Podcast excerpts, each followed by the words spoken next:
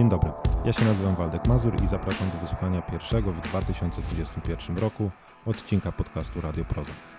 A nowy rok rozpoczynamy poetycko, bo rozmową wokół niedawno co wydanej najnowszej książki poetyckiej Urszuli Zajączkowskiej. Piach, bo o tym to miała mowa, to książka długo wyczekiwana.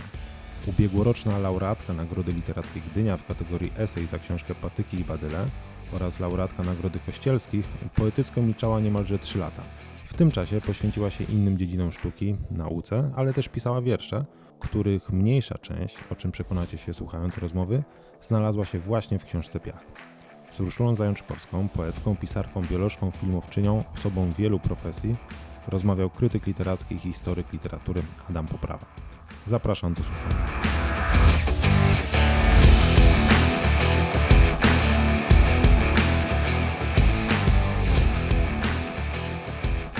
Dobry wieczór Państwu. W połowie grudnia spotykamy się z okazji premiery tomu Urszuli Zajączkowskiej pod tytułem Piach.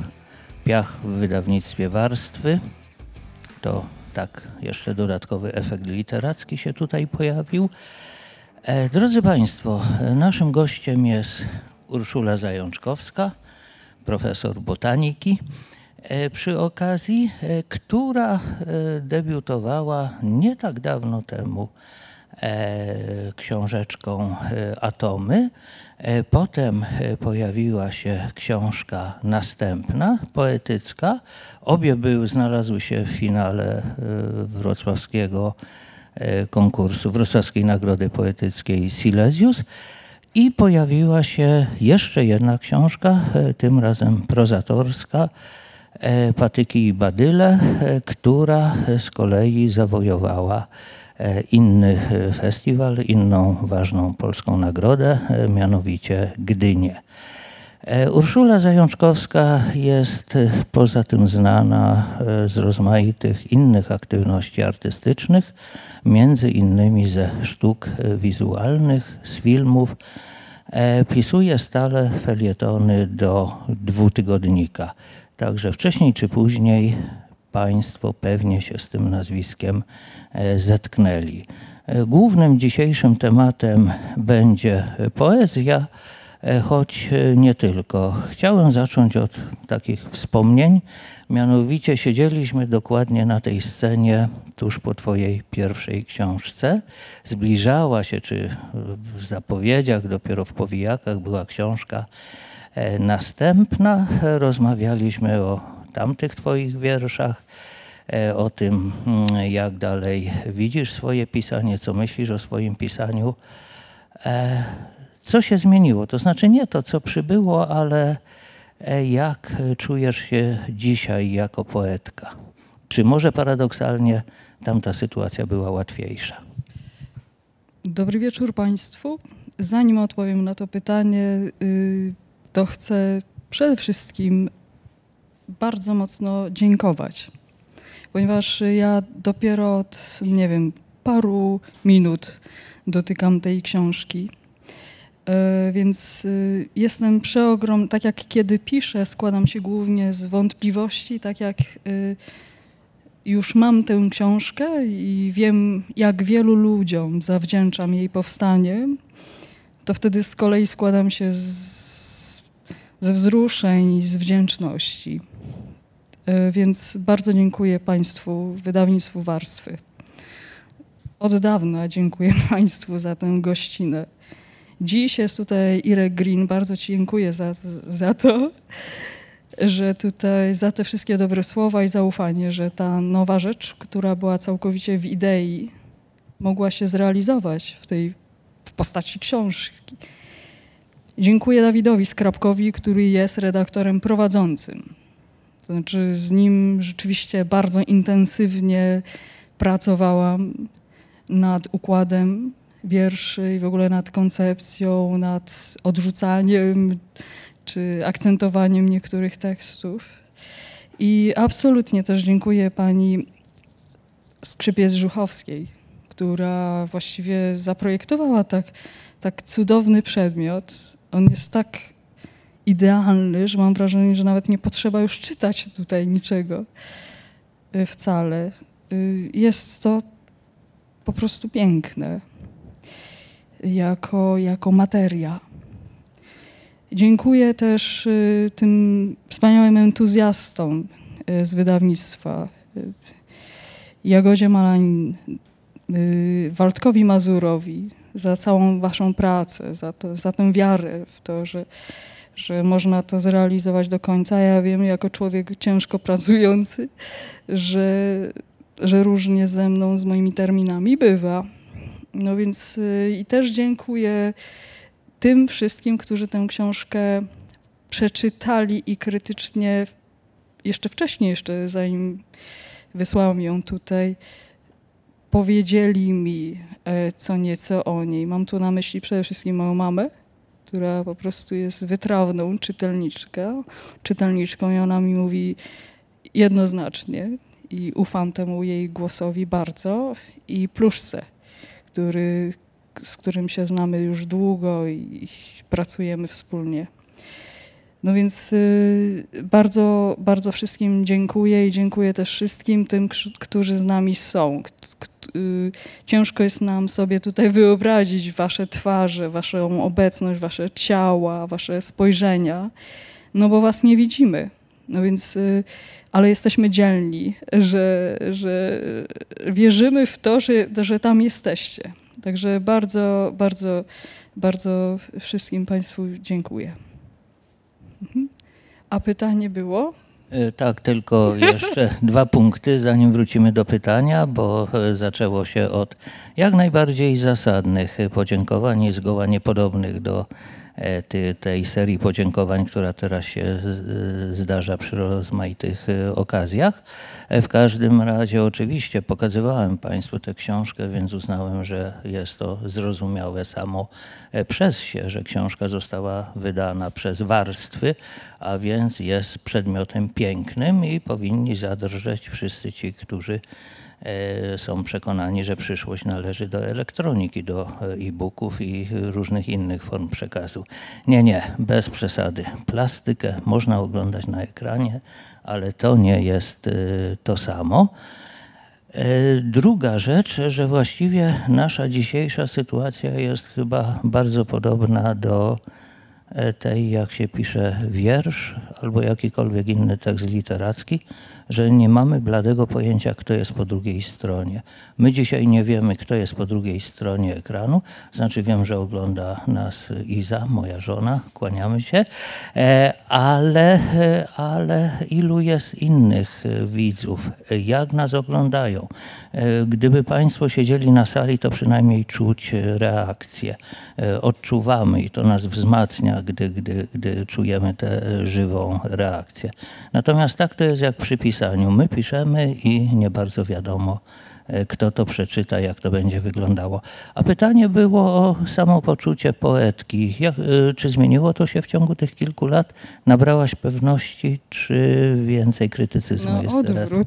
Y, całkiem na odwrót. Mam wrażenie, że jest to, że jest to odwrotnie proporcjonalne do doświadczenia. To znaczy, i też widzę, y, kiedy czytam wiersze y, takich y, bardzo y, młodziutkich ludzi, którzy piszą w wizjach, czy, czy w biurze literackim, czy, czy, czy w wakacie, tak jakby u nich jest ta, ta wspaniała, piękna pewność. Ja, ja coraz bardziej wątpię we wszystko, czym się zajmuję, w każde słowo nawet już, aż tak. Więc, y, więc dlatego y, spośród ogromnej y, grupy wierszy zostawiłam tutaj 60 parę. Zresztą powiedziałam kiedyś Irkowi, że, że jakby nie wiem, to ze dwa lata temu była ta rozmowa, że mam w okolicach 100 y, tekstów, tylko że już prawie połowę wyrzuciłam. I on mi powiedział, to nierozsądnie, Urszulo. to było bardzo grzeczne. Natomiast y, rzeczywiście wyrzucam teksty, których nie mogę znieść, których, których się brzydzę. Y, wyrzucam je na amen. To znaczy nie zostawiam ich nigdzie. Nie daję sobie szansy, że może mi się one spodobają za jakiś czas. Po prostu y, zdaję sobie sprawę, ile treści jest o świecie i w ogóle treści. I mój głos niczego w tym wszystkim nie zmieni. Teraz też tutaj przecież cała ściana jest w literaturze. I tutaj ta skromna książka dokłada do tego coś więcej. Y, wiem, gdzie jest moje miejsce po prostu. I, y, i uważam, że, że trzeba być surowym jakoś wobec, y, wobec własnych słów, które się puszcza w świat, który jest przepełniony już właściwie opowieściami, treścią, myślami, e, własną osobą. Y, Nie chcę tego wcale, mm, jeśli chodzi o mnie. Więc jakby wystarczy mi y, to, co jest i ci ludzie, którym ufam i wiem, że, że czytają i z którymi mogę porozmawiać na poważnie o wszystkim, więc jakby w ten sposób myślę o tym. No, nie chcę zamieniać spotkania w seans psychoanalityczny, aczkolwiek siedzisz na kanapce, nie proszę o położenie, ale a zupełnie poważnie. E, wiadomo, sztuka to jest również eliminowanie, to jest e, ograniczanie, e, to jest krytycyzm wobec samego siebie. Ale czy nie boisz się, że jeżeli będziesz wobec siebie samej zbyt krytyczna, to cię nie tyle wyprzedzi, ale rozjedzie cały pele, peleton e, ludzi, którzy takich wątpliwości e, nie mają, e, którzy na przykład przychodzą na spotkania. Byłem na spotkaniu poświęconym Lecowi. Jedna pani, ja nie, nie słyszałam o tym nazwisku, także dziękuję, ale ja też piszę fraszki. Więc przez tych ja też e, zostaniesz e, zdominowana. Nie boisz się tego? Nie boję się wcale. Y, Wierzę w to, że, y, że zawsze znajdzie się jakaś grupka ludzi, która przeczyta to i już. I, jakby, I że ja przeczytam ich rzeczy i że będzie można jakoś się spotkać, porozmawiać. Y, A przede wszystkim będzie można dać sobie i innym ludziom po prostu taką przestrzeń, tak, takie pauzy. Właśnie to jest coś, co najbardziej cenię w poezji, y, w relacji, nie wiem, z, z esejem, z prozą, tak, i z, z, już nie mówiąc o pracach naukowych, że tam nie ma powietrza w ogóle. Jest bardzo mało, albo takie ciągnięcie człowieka wręcz na smyczy. A bardzo pięknie kiedyś mi powiedziała Basia Klicka, kiedy wygrzewała się pod lampami u mnie w laboratorium, że ją najbardziej ciągnie do poezji to, że wiersz jest zawsze otwarty, zawsze zostawia otwarte drzwi. Więc to jest y, piękna wolność, piękna taka rzecz, którą stwarza słowo. I y, oczywiście, że się nie boję tych innych. Y, niech, in, niech tamtych od fraszek czytają ci, co lubią fraszki. Więc może niekoniecznie jestem to ja. Natomiast y, ja wiem, że są ludzie i że ta wolność jakby doboru literatury, czytania jest y, czymś świetnym. I wcale nie musi to polegać na liczebności, tylko po prostu na takim spotkaniu się w czytaniu. I to jest y, dla mnie wystarczające. E, Ja nie mówiłem oczywiście tego, co powiedziałem wcześniej przeciwko fraszce jako gatunkowi, tylko, e, tylko chodziło mi oczywiście konkretnie o zachowanie tej e, pani. Natomiast w tym tomiku jest jeden wiersz, który fraszkę przypomina, ale może, może do niego dojdziemy. To może przeczytaj parę wierszy, jak to na wieczorach zwykle bywa. Dobrze. To jest taka piękna rzecz. Znaczy przedmiot. To ty mówisz. Mm. Aż wreszcie. Aż wreszcie zamieszkałam pod skórą. W kłykcinach przyśrodkowych, w wiązadłach wzdłuż rzeki i nerwów żeber, w wydmuchach płuc pod lewym piszczelem, ściskając się w splotach słonecznych, promienieje, mimo że jasno to wciąż tylko na zewnątrz. Latami rozkrzewiam się w żyłach. Chrząstkami kolan, ugniatając ziemię, wydzielam gruczołami. Donikąd. Wszystko w ciało, w siebie. W zawiłości miękkich rur, w galarety, włókna, śluzy, klejące tę całość w jeden wór krwi. Tak więc od jakiegoś czasu gdzieś tam mieszkam. Muszę tam być.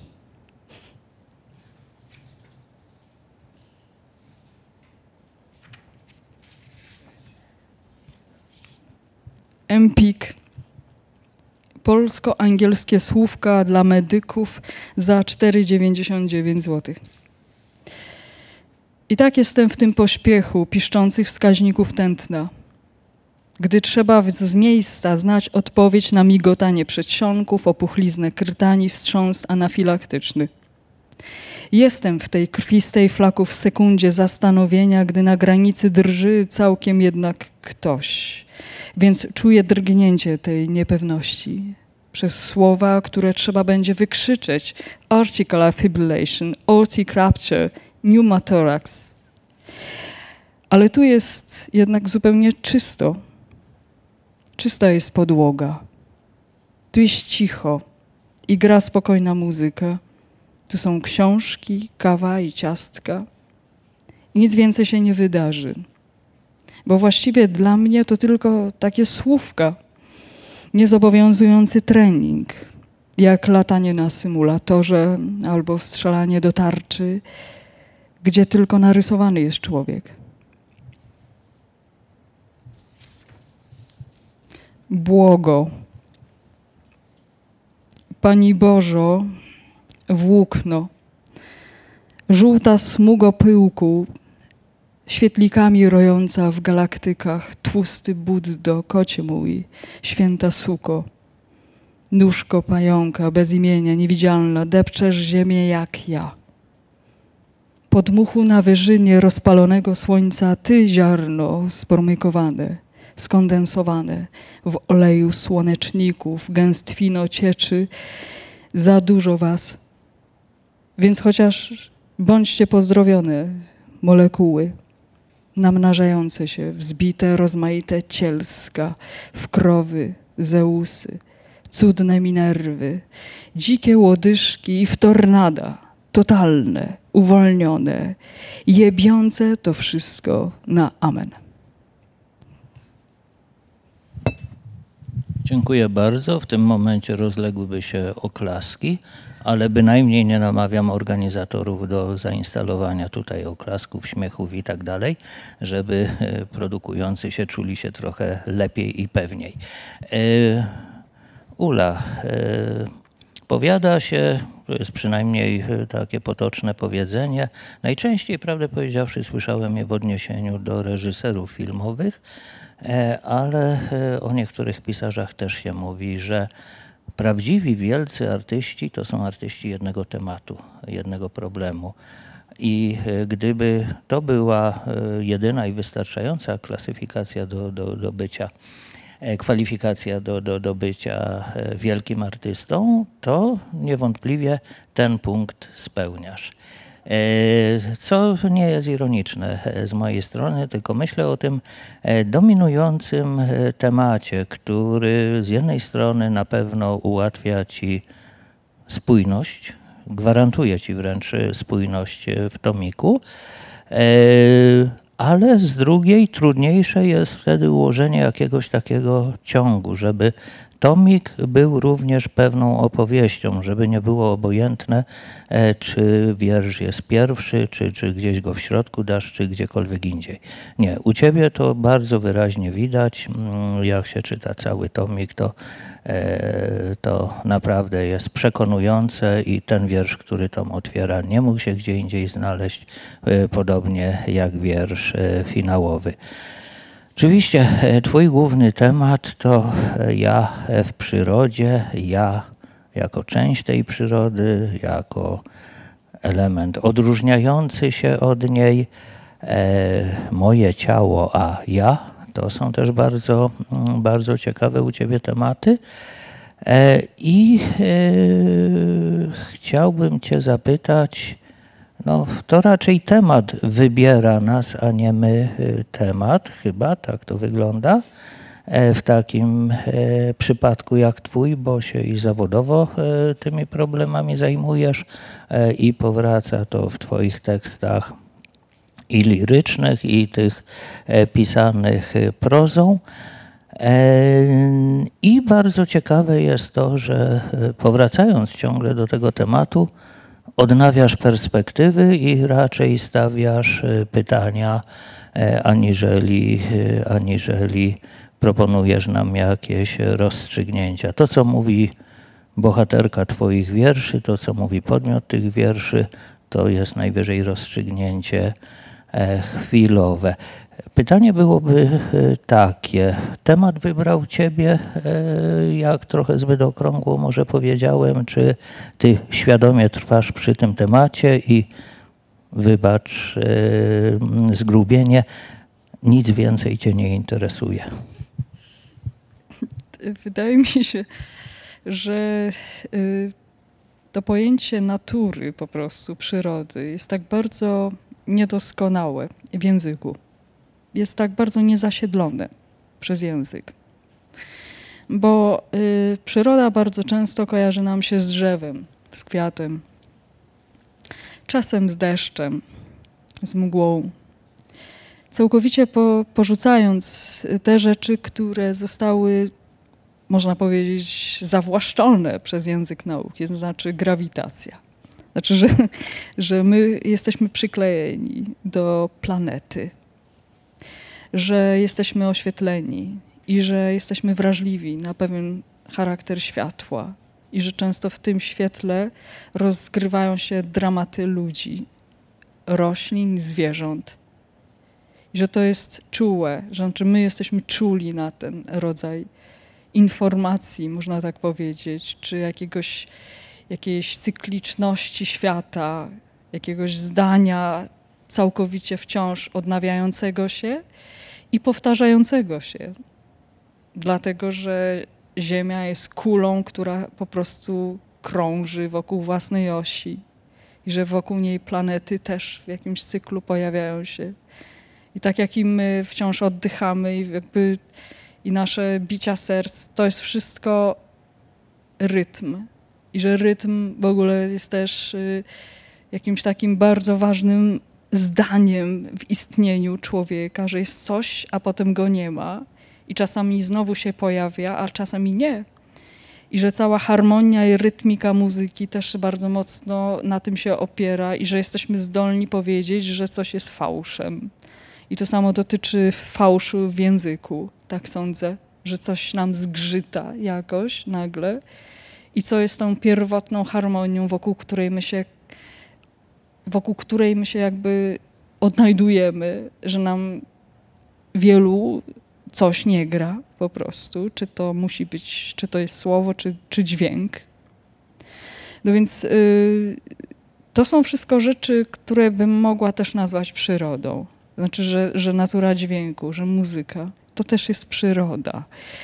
Niepotrzebnie to dawno, dawno, bardzo dawno temu zostało właśnie zawłaszczone przez naukę i jakby sprowadzone tylko i wyłącznie do jakichś praw i do jakichś takich y, strasznie skomplikowanych równań i że to matem, język matematyki to opisuje, a nie język ludzki, mimo że matematyka jest językiem ludzkim, ale że, że jakby że brakuje mi tutaj tej przestrzeni, która by mogła dawno temu to stworzyć. Nie zrobiła tego, bo została w oświeceniu odrzucona. I teraz ciężko jest nam powiedzieć coś o tym więcej. Zwłaszcza, że nauka no, już to jest taki gigantyczny balon informacji, który nie istnieje w języku. Bo jeszcze do oświecenia można było powiedzieć tak, że Albo, albo to, co robił Newton. Tak, no światło, tak, rozszczepienie światła na barwy. Cóż za fantastyczne zjawisko, jakie piękne, jakie pełne znaczeń w ogóle. To jest, że światło jest, jest, jest po prostu pęczkiem kolorów wszystkich. Białe światło. I nic z tym nie zrobiliśmy przez długo, długi, długi czas. I teraz dopiero jakby wydaje mi się, że, że, jest, że że jakby nieporadnie po, poszukujemy jakiegoś języka dla tego. I że, że jesteśmy na początku tej drogi, bo widzimy, że ten pierwszy system, system nauki, konkretu, ludziom nie wystarcza i bardzo dobrze, że, że, że tak jest, bo to jest prawda. To nie wystarcza. Y, I nie chodzi o to, żeby wszystko w- przegadać, żeby, tylko żeby dać taką przestrzeń, żeby wprowadzić człowieka w taką jakąś niezwykłą też aurę jakiegoś, jakiegoś urody istnienia po prostu, takiej specyficznej urody istnienia, która się opiera na, na fizyce, jakkolwiek my ją rozumiemy, ale że my mamy te ciała, że my jesteśmy w tej przestrzeni oświetlonej, ogrzanej, przyklejeni do ziemi, równaniem Newtona i że sobie jesteśmy i nam w naszych sercach w wielkiej pompie z ogromnym ciśnieniem przetaczana jest krew i my wdychamy powietrze pełne tlenu, które przed chwilą było w liściu, które powstało z rozerwania cząsteczki wody, która przed chwilą była chmurą lub kałużą lub czymkolwiek, co po prostu zostało wsiąknięte w ziemię. Więc to jest takie zjawisko po prostu, które mi wystarcza, żeby się cieszyć, że jestem i że są ludzie tacy dookoła i że, jakby, że jest to pewien rodzaj misterium, jakoś wciąż y, surowo opisane. I wszystko wydaje mi się, że, że przez dyktat na, nauki, znaczy przez ten konkret i przez to, że tam nie, ma mieć, nie mamy mieć żadnych wątpliwości, że ten język nie ma prawa zadawać zbyt wielu pytań, tylko ma mieć kropkę i żadnych właśnie wielokropek. Ma być kropka. No więc, no ale my jesteśmy ludźmi, no. Na obronę nauki i ludzkości powiem to, że chyba nie było innego wyjścia, albo trudno było e, o inne wyjście, bo no, powiada się, że wybitne umysły starożytności, może jeszcze w odrodzeniu, ale i tu nie ma pewności, po prostu były w stanie posiąść całą wiedzę. E, Oczywiście nie wiedzieli na przykład w Europie, co się dzieje w Ameryce Południowej, ale mówimy o tej wiedzy dostępnej w księgach. y, A potem im bardziej, e, im bardziej, e, im więcej poznawaliśmy, e, no, e, musiały się tworzyć wtedy te specjalności. To akurat o twojej jest ta anegdota, że pytają małżeństwo uczonych biologów, e, czy rozmawiają w domu o, o biologii. Ależ nie, mamy tak różne specjalności, że nie dogadalibyśmy się.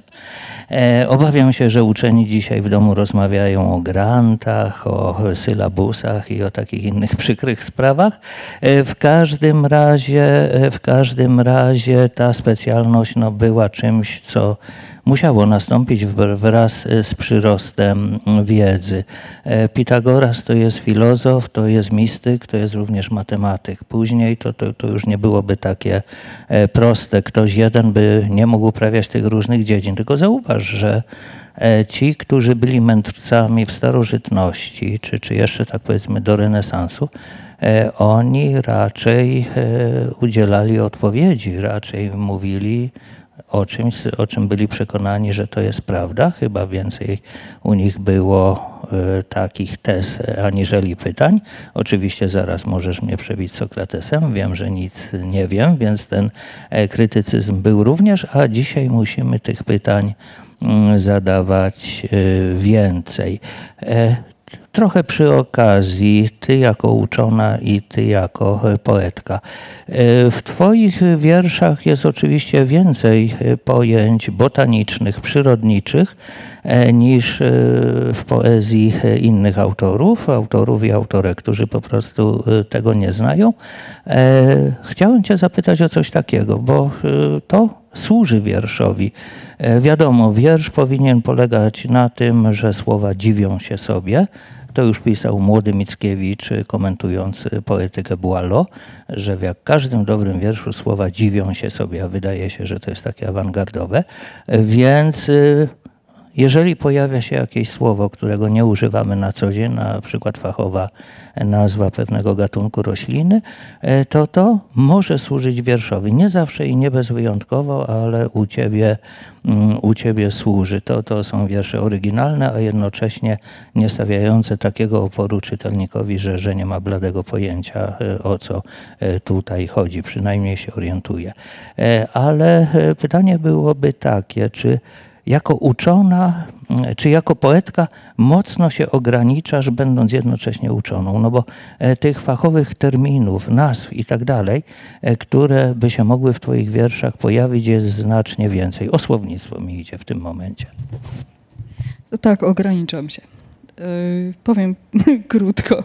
Ograniczam się i bardzo bym chciała stworzyć taką y, poezję, a może film, który byłby rzeczywistą mieszaniną myśli, refleksji, wątpliwości i poszukiwań y, wyłącznie w dzikim takim, mo, mogę to nazwać dzikim języku, bo wtedy rzeczywiście czuję się jak, jak, jak y, dzikus. Znaczy rzeczywiście całkiem czegoś stworzę nowe konstrukcje, które oparte są po prostu na mojej wiedzy, na mojej takim też y, wiedzy, która jest przecież powszechna, ale może bardziej szczegółowa, żeby rzucić w to, ale nikt tego nie będzie czytał.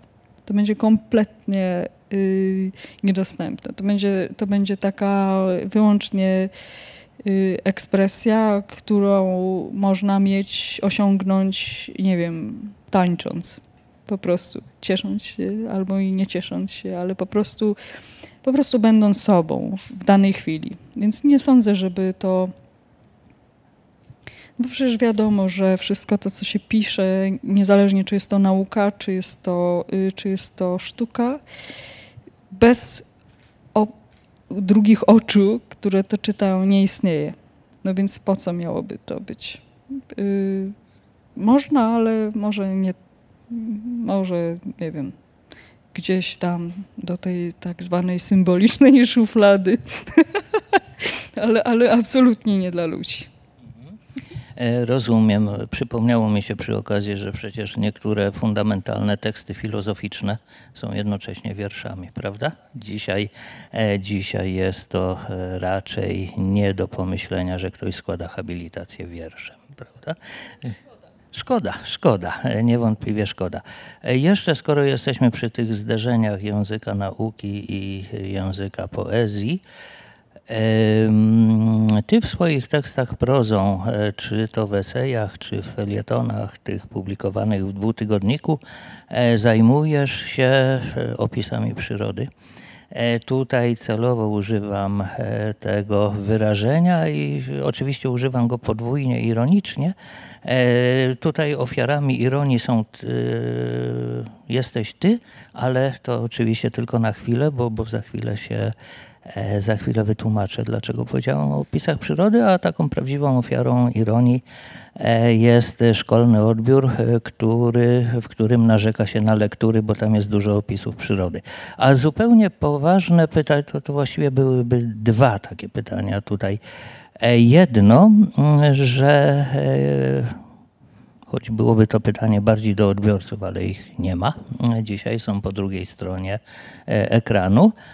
Jak to robisz, że te opisy przyrody trafiają do ludzi, którzy skądinąd na opisy przyrody w XIX-wiecznej prozie polskiej narzekają? I drugie, czy to jest przypadek, albo może nie znam czegoś z Twojej biografii twórczej, że najpierw pojawiła się liryka, najpierw były wiersze, a dopiero potem o przyrodzie zaczęłaś e, pisać, e, używając e, prozy, prozy eseistycznej, felietonowej. W ogóle y, z tym jest dość śmieszna sytuacja, dlatego że mm, zauważyłam, że kiedy piszę właśnie felietony czy eseje, to bardzo często y, ludzie, którzy to czytają, mówią, jakie to jest poetyckie. To jest taka poetycka proza. Natomiast kiedy piszę wiersze, to mówią, to są takie małe liryki właściwie, znaczy y, prozy, to są takie małe prozy, to są takie malutkie opowiadania. Więc właściwie nie wiem, gdzie ja tutaj jestem. Ale wracając do tego, y, do tego pytania, y, y, jaka, jaka jest. Rzeczywiście, ja też jestem tym człowiekiem, który w podstawówce omijał opisy przyrody, czytając książki. Znaczy, mnie to też nudziło. Ale od początku swojego istnienia rzeczywiście byłam blisko tej przyrody. Znaczy, tych, w, tych, w tych chaszczach, w tych krzaczorach, na drzewach spędziłam ogrom czasu i nadal tam jestem. Więc wydawało mi się już podskórnie, jakby, y, że to jest nie do końca takie, jak mi się wydaje za prawdziwe. Znaczy, że to nie przede wszystkim mi nie służy, znaczy, że to nie musi być piękne, że to może być niedostępne i że to wcale nie jest tło y, mojego życia czy ludzi, ludzkiego życia, przyroda, tak jak jest bez przerwy, mam wrażenie, przedstawiane to jako sztafaż historii ludzi, y, tylko że jesteśmy w tym razem, w, raczej w, a nie obok. Więc, y, więc to było dla mnie taką drobnością, że tutaj nagle opisuje się naturę, tak jakby to były, nie wiem, dzieła sztuki. Znaczy, że jest ta relacja ja, odbiorca, krytyk i ta przyroda. I dobrze, wtłaczamy tam dramaty ludzkie i to się nazywa powieść. I to jest twoja lektura. I ty masz to przeczytać, więc wydawało mi się to jakoś dość y, odrębną rzeczą niż y, ja znałam y, z, z, obecności, z doświadczania tej, tej, tej, tych krzaczorów, z którymi jestem bardzo blisko. I więc, więc jakby to, to mi się wydawało za y, jak- jakąś inną rzeczą, ale oczywiście nie, nie, nie tyle, że odrzucam, tylko wydawało mi się to nie moje po prostu. Y, W związku z tym ta książka eseistyczna Patyki Badyle, która właściwie składa się z opisów przyrody, więc w gruncie rzeczy ja jej nie powinnam w ogóle przeczytać. Powinnam rzeczy skończyć na tytule. Wystarczy, że napisałaś. tak, tak. A cała reszta to są opisy przyrody. Po prostu jest opisem doświadczania przez człowieka. Znaczy ja wprowadzam tam człowieka. Znaczy nie, nie, nie opisuję tego, mam wrażenie, ex cathedra, tylko po prostu mówię o, o tych rzeczach, których, y, z którymi się męczę. I że jest to nasza wspólnota istnień. I y, jakby, więc być może to. I że wprowadzam tam też emocje, rozmaite emocje, które nagle okazało się, że są dostępne y, w mówieniu o drzewach, o, o bakteriach, o korzeniach, że tam też człowiek może to wszystko zasiedlić emocją, bo niby dlaczego miałby tego nie robić? Przecież za, zwykle żeśmy to ośmieszali. Więc to jest to. A ta droga od poezji poprzez być może dlatego, y, dlatego że po prostu doświadczam wielkiego, wielkiej życzliwości ludzi w czytaniu tych pierwszych wierszy moich. Żeby tam już był y, zaznaczony rodzaj myślenia, k- m, który okazał się po prostu no, życzliwie przyjęty przez wielu ludzi. I tu mówię szczególnie o środowisku właśnie poetek, poetów, moich koleżanek, kolegów, z którymi y, po prostu przez rozmowy, przez jakby wymienianie się lekturami zaczęliśmy myśleć jakoś trochę inaczej. To, to, było, to było niezwykłe doświadczenie. No więc skoro ja nabrałam troszeczkę pewności wobec własnego języka, napisałam tam tą książkę. I e, męcząc się oczywiście z nią mocno. No, niektórzy twierdzili, że chociaż to, to, to nie jest na 100%, że im bardziej człowiek się męczy nad tym, co pisze, e, tym to jest lepsze, ale to, to bardzo różnie jest. To, to, wiadomo, trudno, e, trudno taką systematykę e, przeprowadzać. To może jesteśmy mniej więcej w połowie. Drugi set wierszy, tak zwykle trzy są planowane.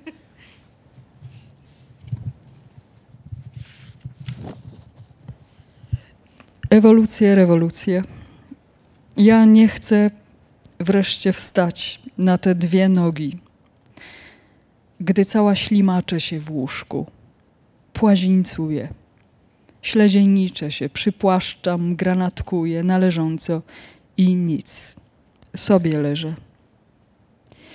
I nie chcę przeistaczać się w tę rybę, by potem w żabę, jaszczurkę, małpę i zaraz w tego wyprostowanego człowieka. Nie chcę po tym żadnych jego rewolucji, podbojów, rzezi, by zwalać z tych dopiero co dwóch nóg. Bo ja jestem cała niewyprostowana. Leżę i leżystością się okrywam. W pościelach miękkich muszli podgniwam na boczkach, kompostuję się. Nie. Żadnego wstawania, ani dwóch nóg, żadnych rewolucji.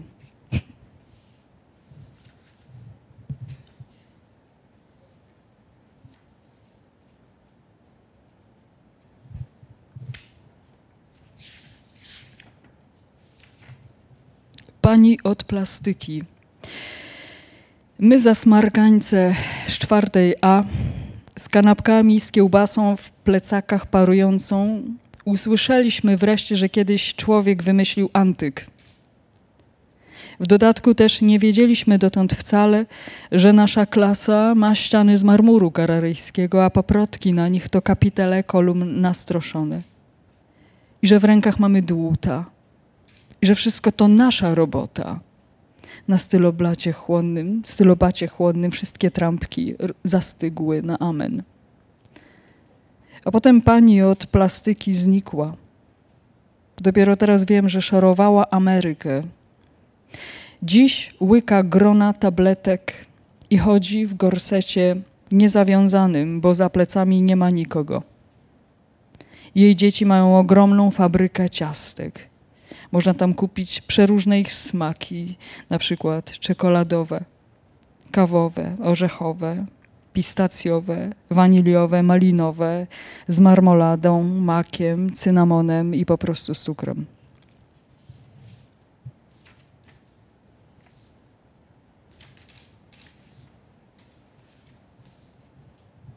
Grudzień, ogród. Żółte chorągiewki sikor skrzydełkują opierzonymi wachlarzykami, miękkimi, ciepłymi brzuszkami, pełnymi larw. Cały, między cierniami, drzazgami, szpilkami, kolcami, furkoczą, ale nic. Nic się nie dzieje.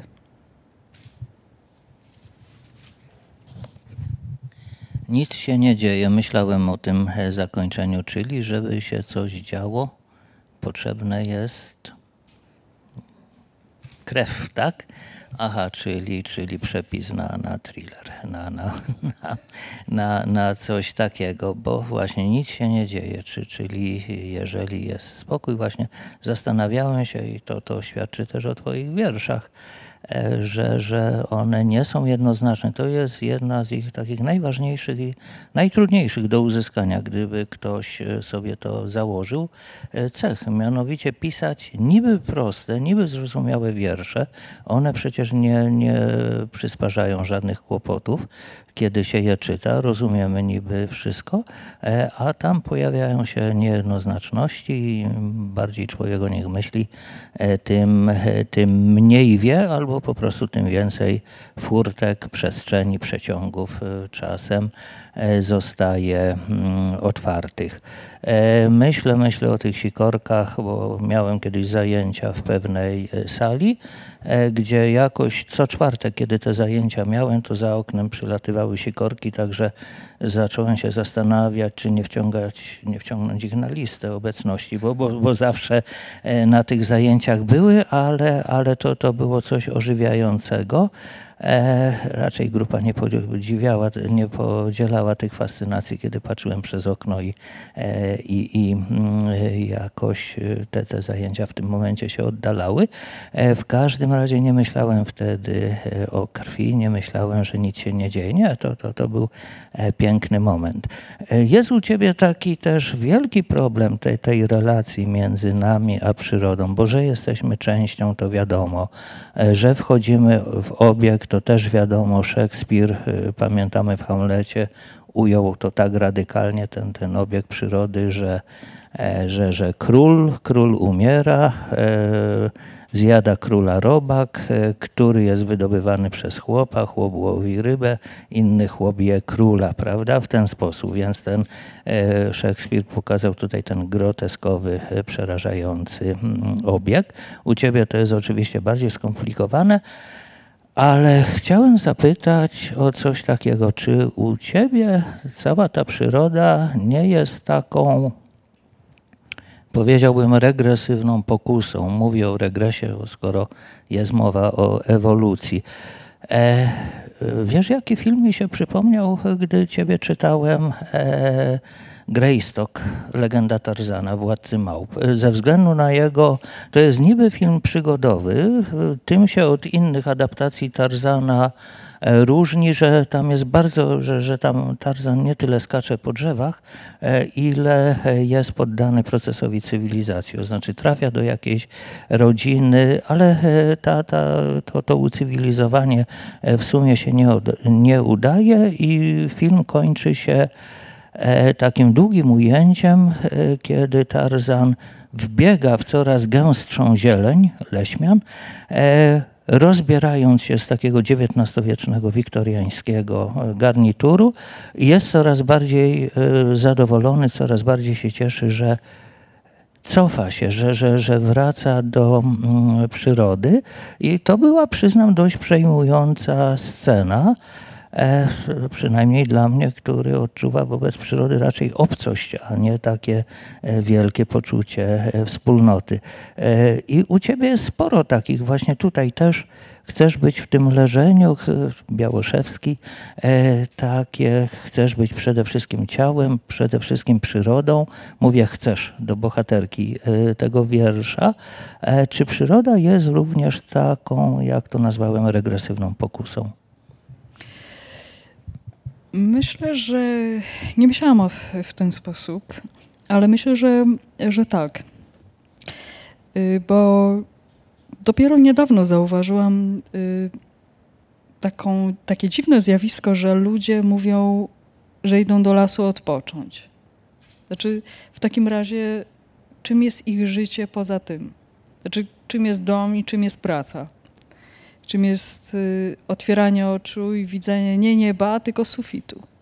Jakby, lampki. Jakby, czym jest to, że my nie mamy dotyku skóry wiatru, tak? Znaczy z wiatrem. To znaczy to, w czym tkwiliśmy przez tysiące lat.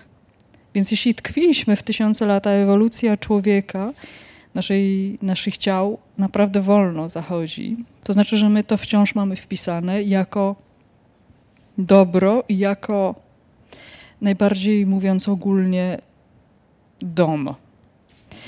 I, I dlatego właśnie być może dlatego ludzie idą odpocząć, y, jak to się mówi, w przyrodę. Znaczy wtedy, kiedy nie mają w przestrzeń, która jest jak najmniej zmieniona przez człowieka i tego samego człowieka nie ma. Więc może to jest też, y, może warto też siebie posłuchać w jakimś sensie. Tak? Ja nie chcę tym żargonem psychologicznym również mówić. Słuchaj się w siebie. Tylko ja bym tutaj y, szukała od razu, żebyśmy nie wpadli w taką pułapkę, w którą cała masa ludzi wpada teraz. To jest tak zwanego mindfulness, tak zwanej uważności, bo ta uważność, y, taka jakby ta narracja uważności, która jest przez rozmaite poradniki psychologiczne teraz y, mocno forsowana jako źródło y, ukojenia naszego rozdygotanego życia, polega na tym, że my mamy skupić się wyłącznie na sobie. Znaczy, że my siedzimy i myślimy, oddychamy głęboko i patrzymy przez okno. Jakby to nie jest to źródło. To jest jakaś chwilowa y, naprawdę otucha typu 50 wódki. To jest, y, tu chodzi według mnie o to, żebyśmy my doświadczali tego z całym bólem tego y, istnienia. Znaczy z, z, z tym brudem też. Dlaczego my jesteśmy wciąż tacy cholernie czyści? Jakby to, że istnieją bakterie, że Ziemia jest skórą właściwie planety żywą, przepełnioną życiem, tylko po prostu niewidzialnym dla nas, dlatego my ją traktujemy jako podłoże dla nas. I to, że jest wiatr, że jest wilgoć, to, że nasza skóra wciąż jest w stanie doświadczać tego chłodu, gorąca, że my możemy czerpać radość albo ból z tego wszystkiego, jest strasznie fajne. Więc y, rzeczywiście, i to jest dziedzictwo przodków. To jest ciężka robota naszych wszystkich przodków.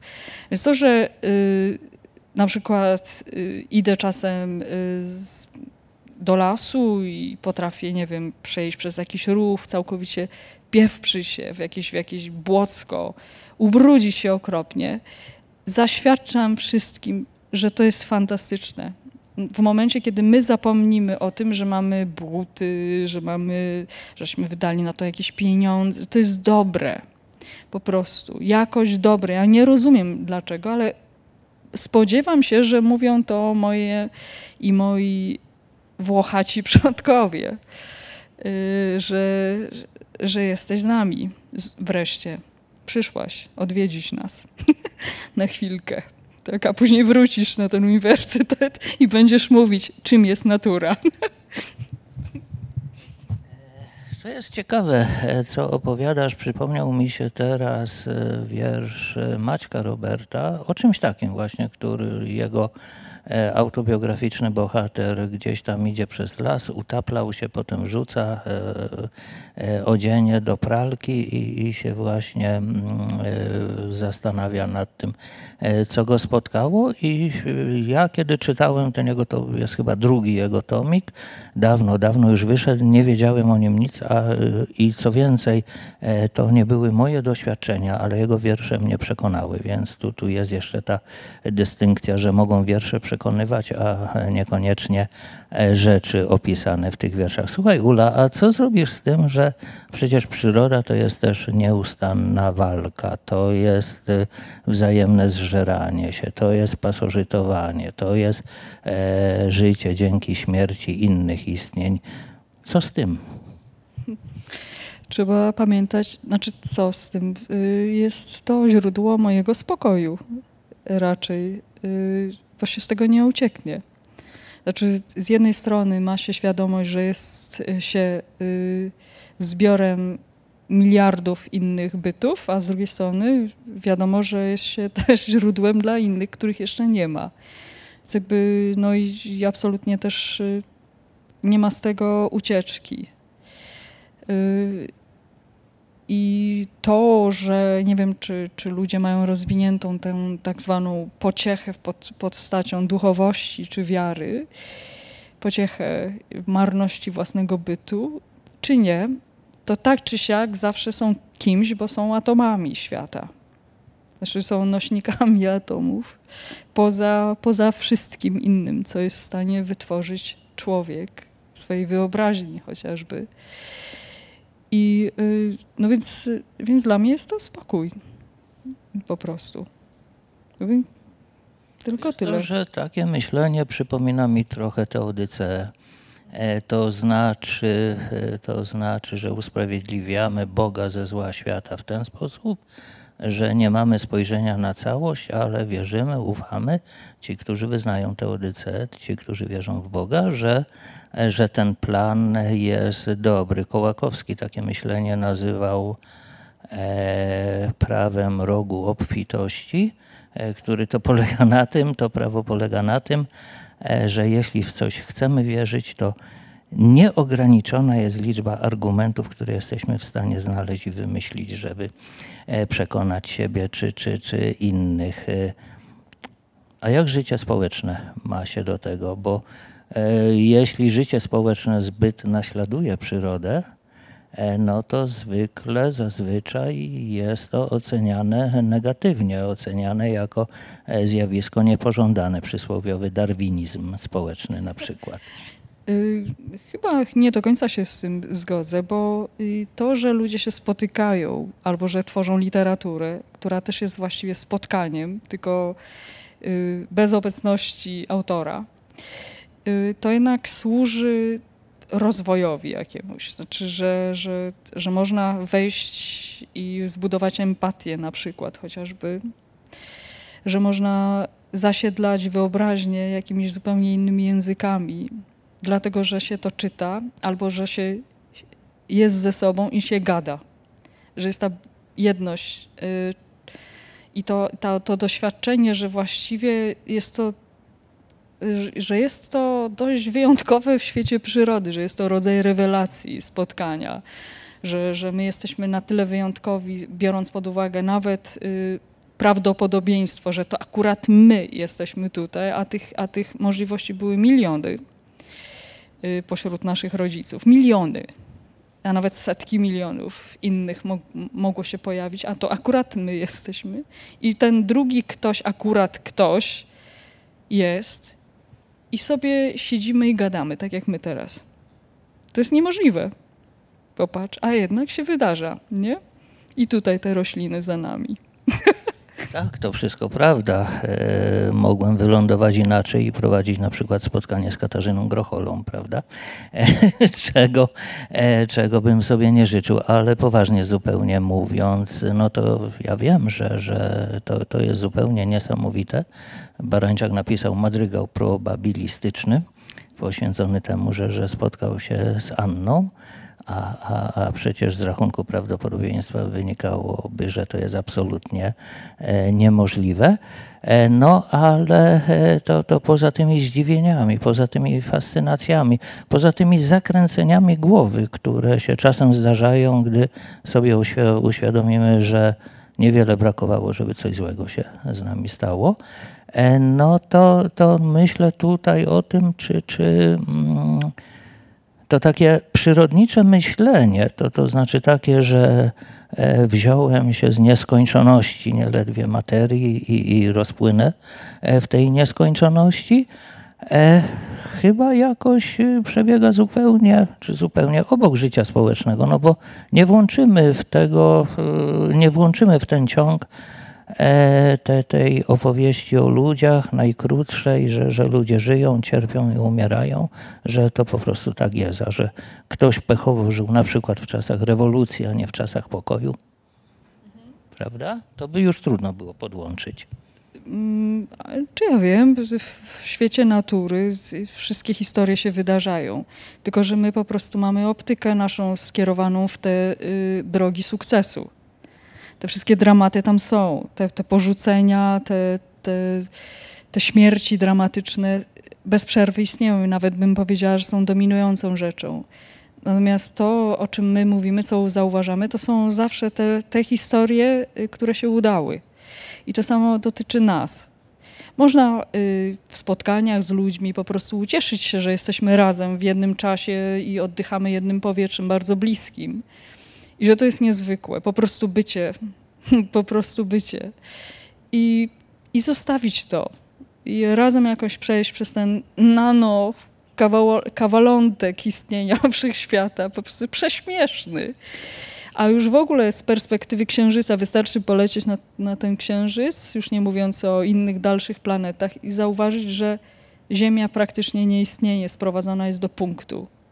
I że, a mimo to człowiek jest w stanie po prostu zażynać się po prostu w tej w takiej odrębności, w tym łameczku istnienia wszechświata, czasu i przestrzeni. Potrafimy upieprzyć sobie życie yy, przez to, że, że nie potrafimy na przykład odpuścić, czy po prostu nabrać dystansu jakiegoś, jakiejś pokory po prostu dla wielkiej litery świata, wszechświata nawet, że ona jest, a my w gruncie rzeczy nas nie ma i nigdy nie było. Nie chodzi o to, że my nic nie znaczymy. Ja nie chcę tutaj popierać tej narracji Kościoła, że jesteś pyłkiem i wszystko to jest twoja wina, że masz się umniejszyć do niczego i przepraszać, że istniejesz, że jesteś naznaczony jakimś grzechem. Nie, tu chodzi o to, że z punktu widzenia wielkich równań, nawet bym powiedziała, wszechświata, człowiek ma tylko bardzo krótką szansę być, a potem nie być już. Prostu przeka- przekazać to ciało swoje innym i już. I dlatego jest to tak fantastycznie po prostu oddychać. Y, Mimo, że jest to cała masa zawsze, jest to zawsze wdzięczność dla wszystkich roślin, no bo, bo czasem, często to po, po, powtarzam, nie ma innego tlenu w powietrzu niż taki, który nie byłby wcześniej w liściu. Więc jakby my oddychamy zawsze liściem. My jesteśmy od razu, naszym tylko oddechem łączymy się z tymi zielonymi. Więc jakby ten, ta, ten fragmencik naszego bycia jest, jest przeszczęśliwym darem, można powiedzieć. Tu nie chcę mówić, że jestem tak obrońcą życia, tak, bo to się coraz gorzej kojarzy w Polsce, ale że można się po prostu cieszyć, że, że się jest i że wystarczy tylko i wyłącznie być, żeby, żeby cieszyć się że- z tego fenomenu po prostu bycia. A ten problem jest u ciebie kontrowany przez granicę, przez świadomość granicy, jaką jest ja, jaką jest własne ciało. E, To dzięki temu rodzi się takie napięcie w tych wierszach, bo, bo takie rozpłynięcie się we wszechistnieniu to, to byłoby intelektualnie jednak za proste. I u ciebie jest ta granica. E, Co jest tą granicą bardziej, gdyby tak spróbować trochę rozróżniać? To nie jest pytanie, czy istnieje dusza, ale, e, ale czy ciało jest tą granicą? I pewnie zwierzęta też coś takiego odczuwają, no, chociażby broniąc e, swojego życia, e, uciekając przed niebezpieczeństwem i tak dalej, dbając o swoje ciało i tak dalej. Ale myślę tutaj o ciele jako granicy. Tak to jest w Twoich wierszach, że z jednej strony to nas odgranicza, przyroda wewnętrzna odgranicza nas od przyrody zewnętrznej i może bym tak to spróbował dla uproszczenia sformułować. Czy świadomość należy do ciała, czy jest czymś, co, co, co jest jednak bardziej zewnętrznym? Bardzo trudne pytanie. Y, Nie wiem, bo y, wydaje mi się, że ta świadomość rodzi się z wiekiem. To znaczy, że, że właśnie wtedy, kiedy ciało zaczyna ludziom przypominać to, że właśnie się kończy, ta świadomość tego istnienia ciała y, coraz bardziej wzrasta. Y, Zupełnie jej nie ma u dzieci. Znaczy, dzieci po prostu są ciałem, żeby być w pełni i są w stanie uwierzyć we wszystko, co się im powie do pewnego wieku i też do momentu, kiedy nie pójdą do szkoły. Y, Że, że jest ta ich takie autentyczne współistnienie siebie, własnego, własnej tożsamości z własnym ciałem. Potem to się zmienia mocno, potem jest walka, dojrzewanie, potem różnie to bywa, a, w końcu znowu wracamy do ciała i bardzo często na nie narzekamy. Znaczy, że, że musimy o nie dbać, żeby być po prostu i że ono się zmienia. Więc, y, więc to jest trudne pytanie i chyba nie jestem w stanie na to odpowiedzieć. Pewnie jeśli dożyję, to za jakieś 30 lat odpowiem. Y, teraz nie wiem zupełnie. Proszę Państwa, e, literatura, dobra literatura polega też na tym, że nie tylko mówi o naszych doświadczeniach i my odbieramy ją na zasadzie ja też. To jest taki bardzo potoczny i e, no, nie zawsze najbardziej pożądany sposób czytania wierszy, typu rozumiem Kochanowskiego, bo mi zmarła ciocia i też byłem smutny. E, Ale literatura, jeżeli chodzi o te kwestie poznawcze, tego czego dowiadujemy się e, o sobie samych, polega również na tym, że pokazuje nam, zobacz, to może wyglądać jeszcze tak. Popatrz, z tobą może być jeszcze w ten sposób. I w wierszach e, Uli jest mnóstwo takich e, perspektyw otwartych dla, e, dla ludzi, którzy, którzy mniej wiedzą o przyrodzie, mniej wiedzą o tym konglomeracie procesów, by tak powiedzieć, z którego składa się nasze życie, którym jest y, nasze e, ciało.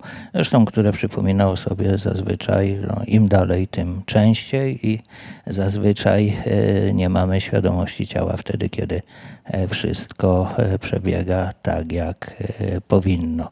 To co, jeszcze parę wierszy na domknięcie, na pożegnanie. Dobrze, będę czytać.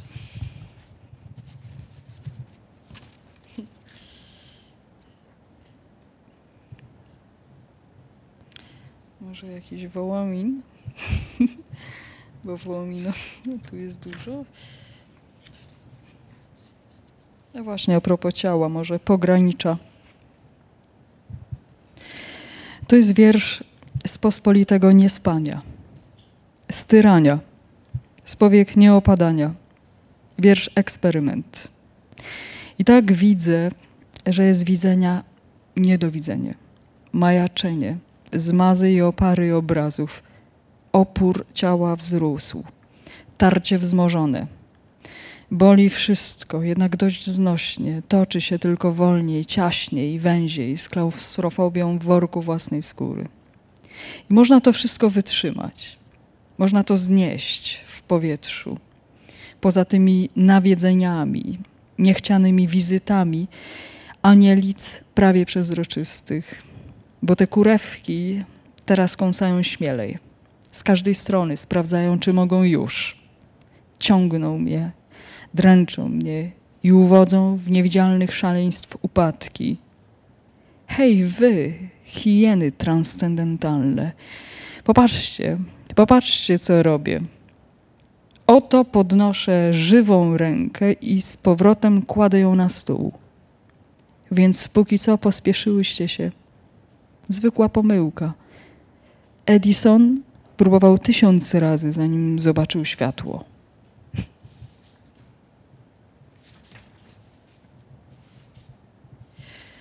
Wołomin, noc. Skubie listek żywotnika zwisającego z zakraty pędem nieprzezroczystym. Nieściętego do trotuarów, nie swojego. Skubie. I w palcach go rozcieram. Nocą w czerni osmolonej, pobabranej, skałużonej wciągam to wszystko od razu w krew. Cytryny i gaje pomarańczowe, nagrzane ziołami suche pagórki, popiół ziemi w iluminacjach olejów aż do czerwieni.